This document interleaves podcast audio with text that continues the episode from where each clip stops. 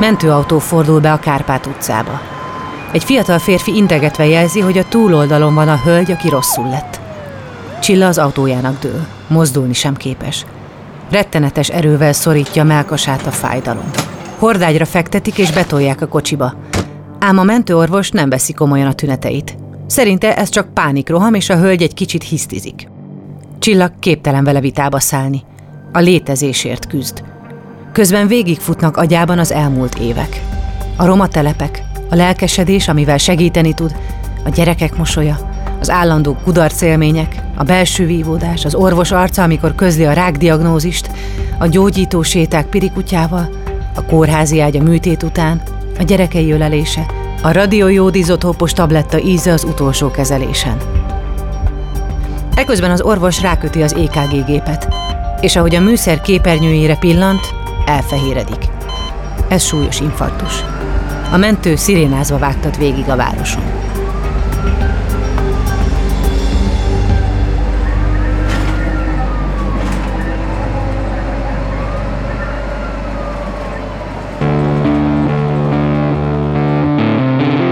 Lovas Rozi vagyok.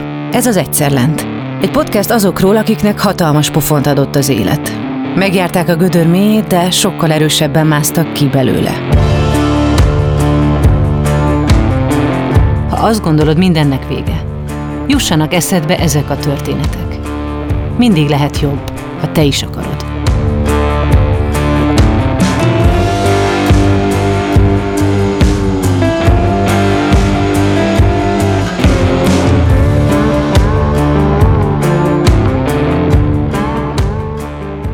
Ez az epizód Bander Csilla története. Egy nőé, aki évtizedeket szentelt az életéből hátrányos helyzetű emberek megsegítésének. És egy nagyon mély trauma kellett ahhoz, hogy rájöjjön, ideje önmagával, a saját boldogságával is foglalkoznia. Komoly árat fizetett ezért a felismerésért. Megküzdött a rákkal, a coviddal és egy súlyos szívinfarktussal is. Ráadásul egyedül, családjától elszigetelve kellett ezeket a csatákat megvívnia. Ám Csilla igazi harcos, aki talán fentről is kapott egy kis segítséget.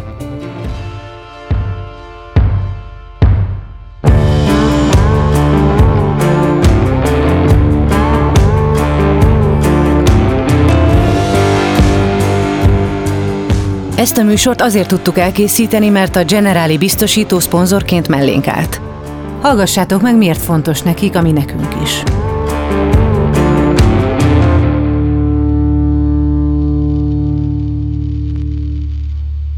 A leggyakrabban a semmiből jön az a bizonyos pofon, ami a padlóra küld.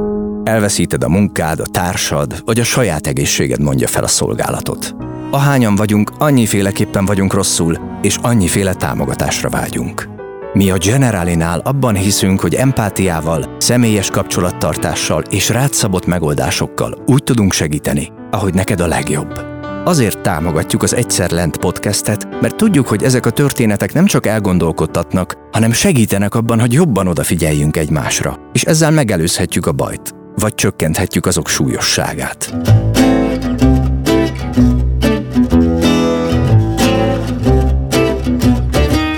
Bander Csilla német szakos nyelvtanárnak készült. Tíz év tanítás után elkezdett tolmácsként dolgozni, majd később beleszeretett a francia nyelvbe is. Még egy szenvedély kapott helyet a szívében. A roma kultúra. Különösen az autentikus cigányzene és tánc. Fél évre kiköltözött New Yorkba, és ott az óceán túlpartján született meg benne a végleges elhatározás, hogy ha hazatér, akkor mindenképpen roma embereken szeretne segíteni.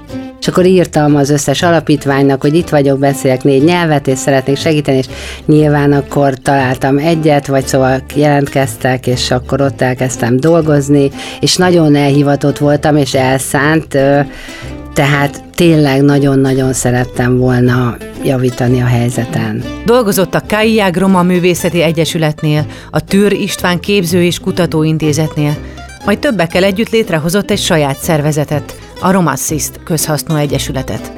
Később a Társadalmi Esélyteremtési Főigazgatóságnál a szegregált élethelyzetek felszámolása volt a projektje. Csilla igazából soha nem adta fel a tanári pályát, és bár posztgraduális képzésen elvégezte a romológia szakot a Pécsi Tudományegyetemen, végig pedagógusnak tartotta magát. Nem csoda, hogy a segítő munkája során is az oktatásban látta a megoldást. Tehát azt gondoltam, hogy ha már ugye a kicsi gyerekeken keresztül elkezdődik minden, akkor nyilván sokkal jobb lesz. A hátrányos helyzetű gyerekek iskolai integrációjának kezelése mellett tolerancia erősítő rócsókat, koncerteket, pedagógusoknak tartott előítéletkezelő tréningeket tartott. Telepfelszámolási programokban is részt vett, ahol roma női civil szervezetekért volt felelős és workshopokat tartott. Bár közel húsz év alatt rengeteg pozitív tapasztalatot szerzett, Csilla szép lassan kezdte elveszíteni a kezdeti naív lelkesedését. Hiszen az évek során azzal szembesült, hogy hiába az igyekezet, az előítéletkezelés, a tolerancia vagy mondjuk a roma gyerekek iskolai integrációjának területén nem sok változott.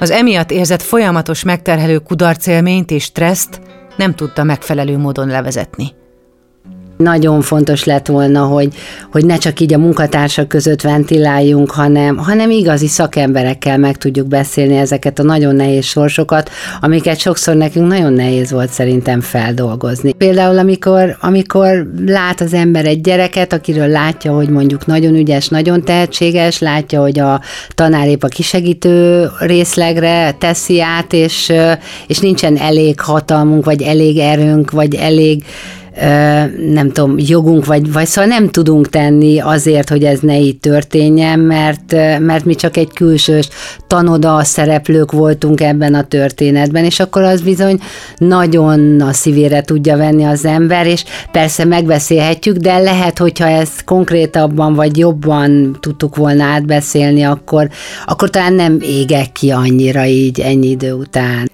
Csilla életében tehát hosszú ideig mások segítése és családja volt a két főszereplő.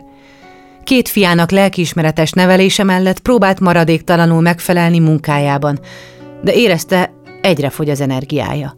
Önmagára szinte semmi ideje nem jutott, és erre a hiányra végül egy súlyos betegség döbbentette rá. Egy korábban felfedezett pajzsmirigy göbb kapcsán járt kontrollon, amikor az ultrahangot végző orvos közölte vele, az eredmény alapján sürgősen keresse fel az endokrinológusát. A vizsgálatot azonnal egy biopszia követte. 2019. október 4-én felhívtam az endokrinológusomat, hogy hogy akkor mi a biopszia eredménye, és akkor ő meg azt mondta, hogy hát nem negatív. És akkor én következtettem arra, hogy akkor pajzsmirigy rákom van. Egy szörnyű gondolatokkal és bizonytalanságokkal teli hétvége után Csilla személyesen is eljutott az orvoshoz, aki kertelés nélkül közölte vele, hogy rákos. Ám annyival nyugtatta, hogy ezt a daganattípust nagyobb arányban legyőzik a kezelések. Ekkor még azt sem lehetett tudni, vannak-e áttétek, de az már biztos volt, hogy a pajzsmirigyét mindenképpen el kell távolítani. Amikor szinte megsemmisülve kijött a rendelőből, azonnal elhatározott pár dolgot. Egyrészt, hogy abba hagyja a dohányzást és a húsevést. Másrészt, hogy addig élete nem folytatódhat tovább. Betegállományba mentem rögtön, és, és azt mondtam, hogy én most emellett nem fogok többé dolgozni, és akkor így elkezdtem a saját kis gyógyító programjaimat már. Elkezdtem sétálni a kutyánkkal, az erdőbe, ilyen napi két órákat tényleg az volt, hogy az elején szerintem semmi más nem csináltam, csak ott így az erdőbe így valahogy így, így, így elért hozzám ez az egész, hogy akkor én most beteg vagyok, akkor én most abba hagytam a munkát, akkor én most csak erre akarok koncentrálni, hogy meggyógyuljak, és ezért mindent megteszek. Csilla nem akarta sem a családját, sem a barátait a végletekig terhelni azzal, hogy folyton a betegségéről beszél ám egy rákdiagnózist nagyon nehéz egyedül feldolgozni. Szakmai segítséget kért, és talált egy olyan pszichológust, aki daganatos betegekkel foglalkozik. Az első időszakban szinte kétségbe esetten kapaszkodott a vele folytatott heti beszélgetésekbe. Utólag úgy érzi, ez segített megőrizni a józanságát. Viszont amikor magára maradt a félelmeivel, hiába akart, képtelen volt pozitív dolgokra koncentrálni ezért inkább igyekezett minden percét kitölteni valamivel. Minden terápiát megkerestem, ami létezett, tehát azon kívül, hogy ugye jártam a pszichológushoz, azon kívül jártam kineziológushoz, elmentem a Tűzmadár Alapítványhoz, ahol nagyon olcsón kínálják azokat a programokat, ami máshol jóval többe kerül, és daganatos betegeknek szólnak.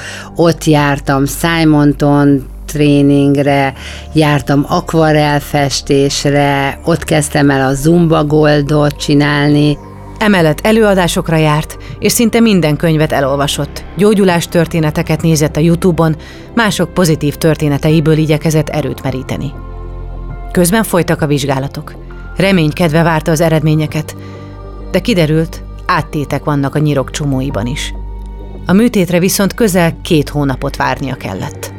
Hát ez nagyon nehéz volt, hogy ugye az ember tudja, hogy van benne valami, ami azért úgy növekszik, és nem feltétlenül jó, de közben nagyon szeretné már, hogyha kivennék, de nem tud semmit tenni, mert az egészségügy, de közben ott azt mondták, hogy ez nem olyan agresszíven növekedő, mint egy másfajta ráknál, tehát hogy azért nyugodjak meg, de hát ki tud így megnyugodni.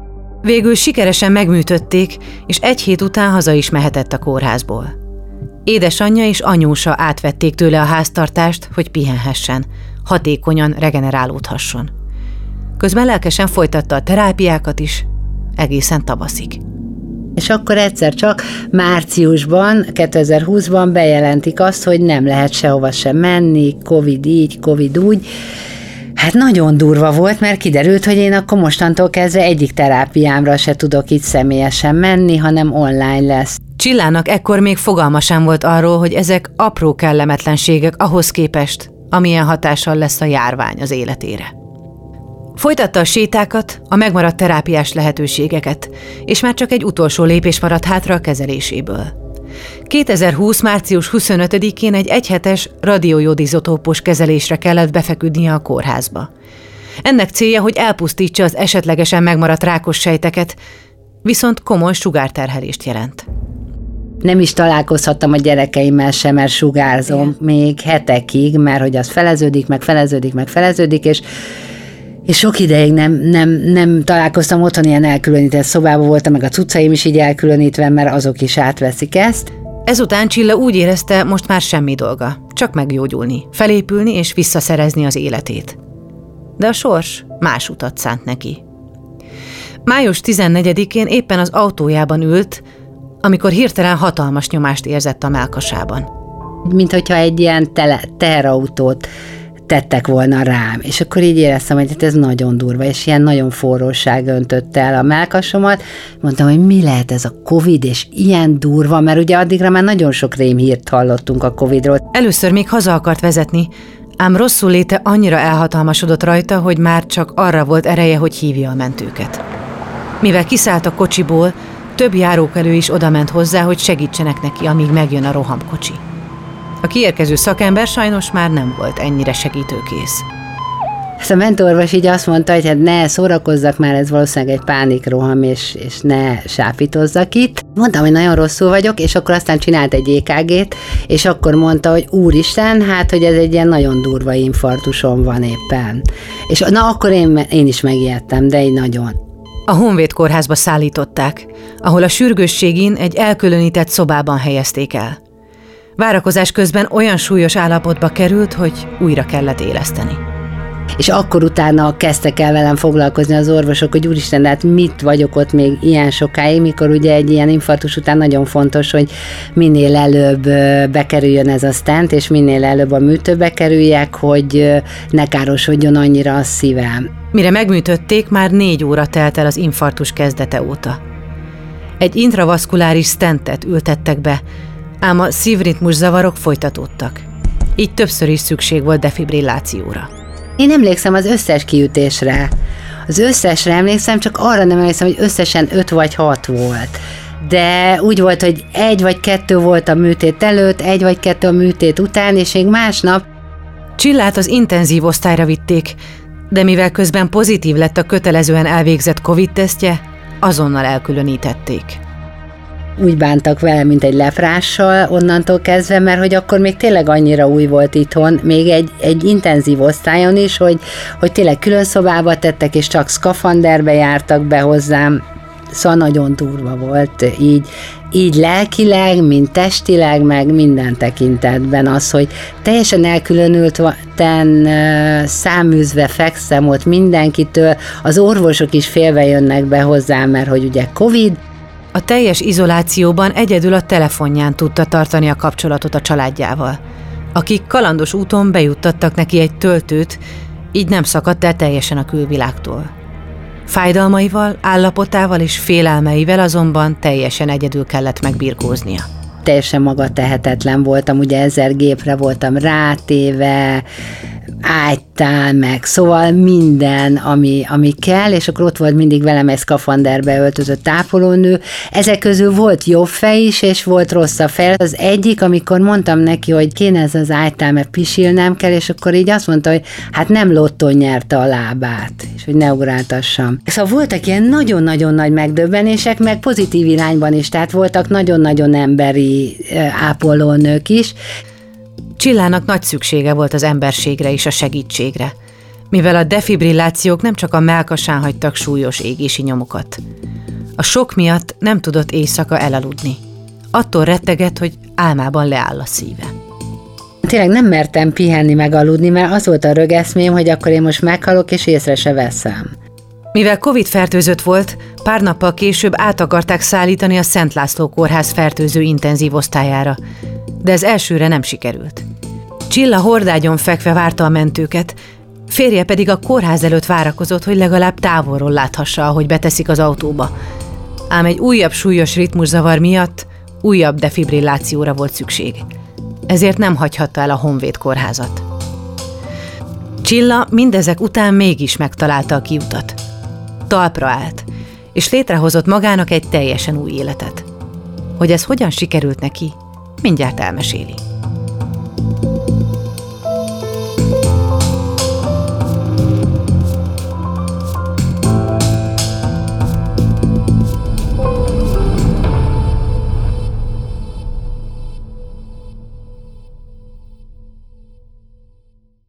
Mielőtt folytatódik ez az epizód, hallgassd meg a Beaton podcast ajánlóját. A szavak hihetetlen erővel bírnak. Lehetnek akár alapkövei egy új életnek. Én egy apró cigány telepén nőttem fel, ahol ahelyett, hogy az esti tábortűz mellett anekdotáztam volna a többiekkel, inkább a holdfényében letűnt korok nagyjait olvastam. Petőfit, Adit, Kosztolányit. Orsós Lajos vagyok, a Pont Elég házigazdája. Meghívlak egy pár perces kikapcsolódásra. Ha szereted az irodalmat, a klasszikusokat vagy a kortárs gondolatokat, akkor tarts velem, mert néha egy pár jó szó pont elég ahhoz, hogy szebb legyen a nap. Vége láthatatlan intenzíven töltött napok és kellemetlen gyógyszeres kezelések után végre megszűntek Csilla szívritmus zavarai, amelyek, mint később orvosaitól megtudta, súlyos infarktusának utózöngéi voltak. Ugyan a fizikai állapota stabilizálódott, a halálfélelme nem múlt el. Ahogy végül valóban elindult vele a mentő a Szent László kórházba, hiába volt az autóban defibrillátor, azonnal úrrá lett rajta a félelem, hogy nem fog élve átérni. Ma is, hogyha hallok egy mentőt, akkor így bennem van ez az egész út a, a Honvédtól, ugye végig a Hungária körúton. Imádkoztam, hogy csak érjünk oda, mert valahogy az volt bennem, hogy akkor már, amikor visszatesznek ezekre a gépekre, mert ugye egy csomó ilyen szívgépen voltam az intenzíven, akkor már jó lesz, de hogy addig ilyen nagyon nagy veszélyben vagyok, úgy éreztem. Később sem tudott megnyugodni. Ugyanis a gyógyszeres kezelés miatt már nem igényelt intenzív orvosi figyelmet, pedig neki bőven lett volna rá igénye. Csöngetni tudtam, és akkor például minden éjjel így rám jött egy ilyen nagyon-nagyon erős félelem, hogy, hogy, hogy érzem, hogy most rossz a szívem, minden éjjel az éppen ottani ügyeletes orvosnak kellett csinálnia velem egy EKG-t, hogy minden rendben van, teljesen ki voltak tőlem készülve, mert hogy majd nyugodjak már meg, hogy nem lesz semmi baj, akkor adtak már ilyen, ilyen altató, nyugtatót, hogy tudjak végre pihenni, mert tényleg annyira féltem, hogy nem mertem aludni. Két hét telt el az infarktusa után, amikor elkezdődhetett volna a rehabilitációja a Szent Ferenc kórházban. Ennek viszont az volt a feltétele, hogy négy egymást követő COVID-tesztje negatív legyen. És ez valahogy soha nem jött össze. A vírus nem akart kiürülni Csilla szervezetéből. Amikor végre sikerült a megfelelő teszteket produkálnia, megindult a rehabilitációs kezelés. A járvány miatt még mindig látogatási tilalom volt, így családját továbbra sem láthatta.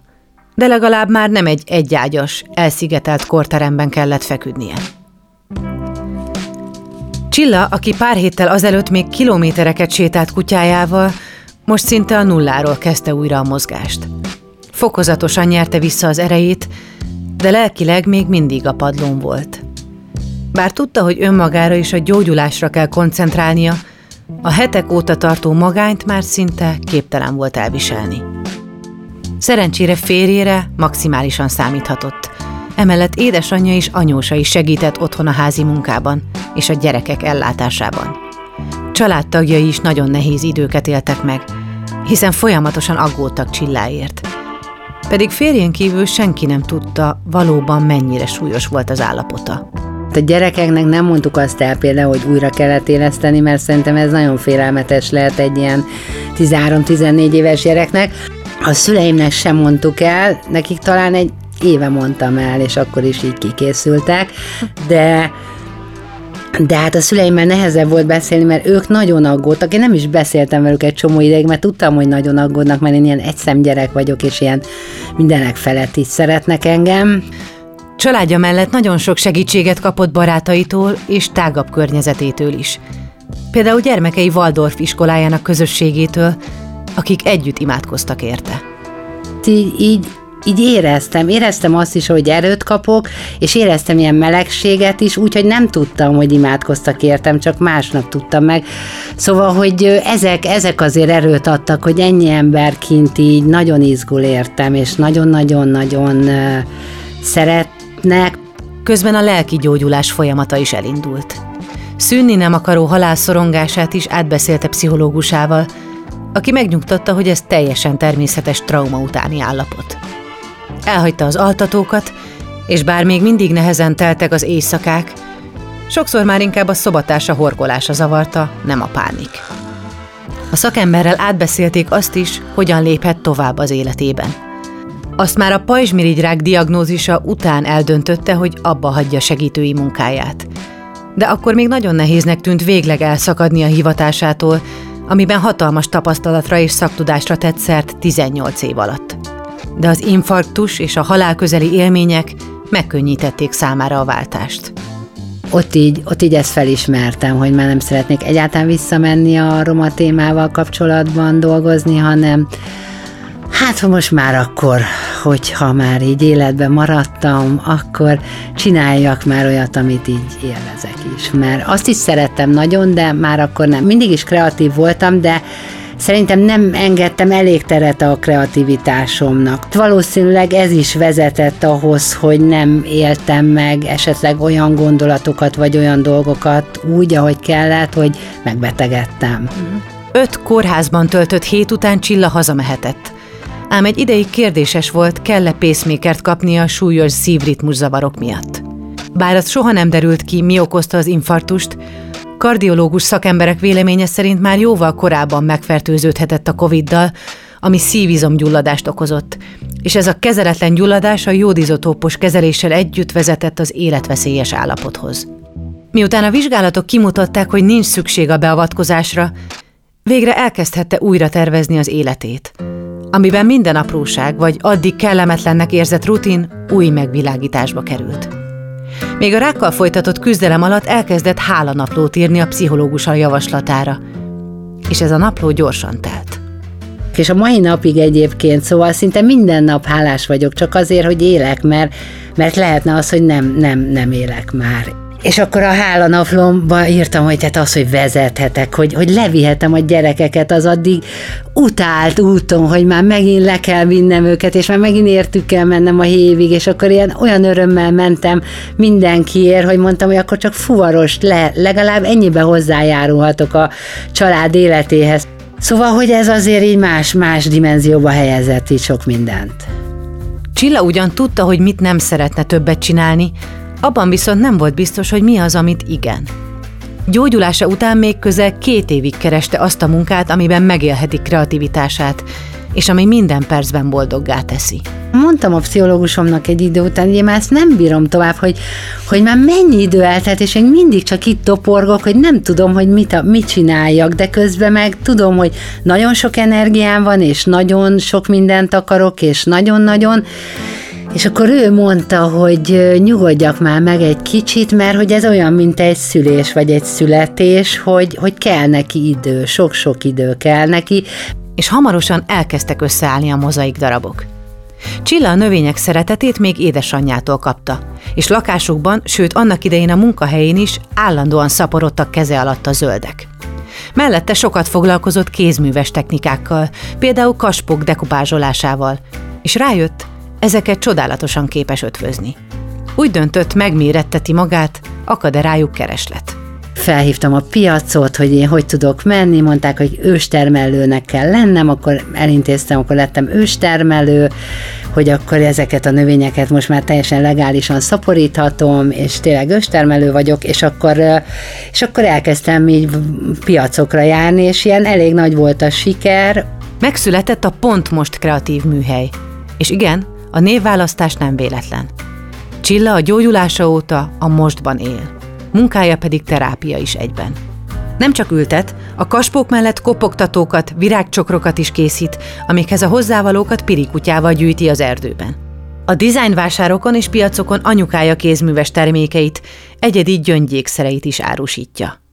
Emellett első számú szempont számára a környezetvédelem, így az újrahasznosítás is. Mindent felhasznál, ami másnak talán már szemét.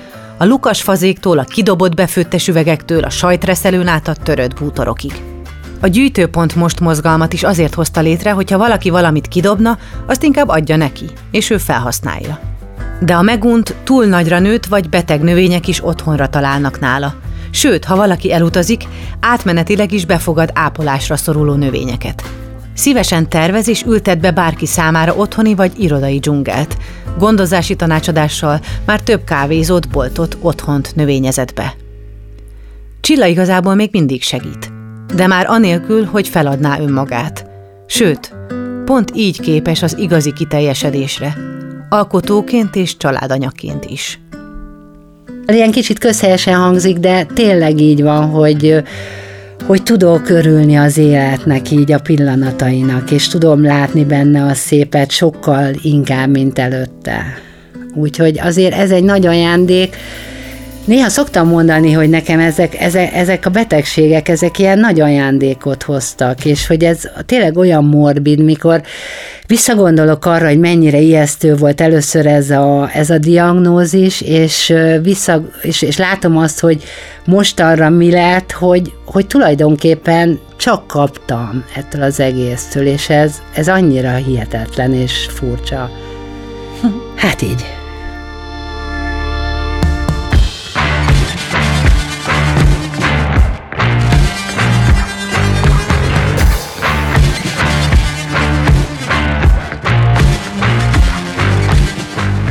Az Egyszerlent podcastet hallhattátok. Azért indítottuk el ezt a műsort, hogy megmutassuk, minden veremből van kiút. Amikor a legalján vagyunk, lehet, hogy nem látszik, de tehetünk azért, hogy megtaláljuk.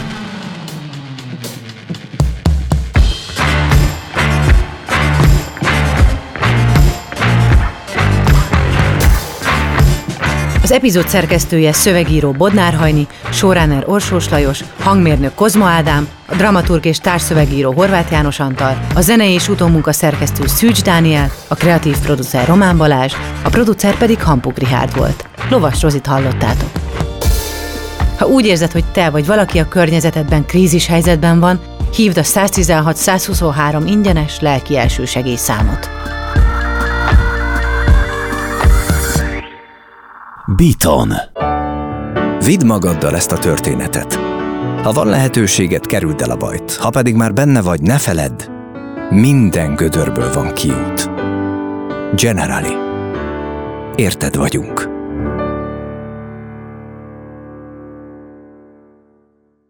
Ez egy Béton podcast.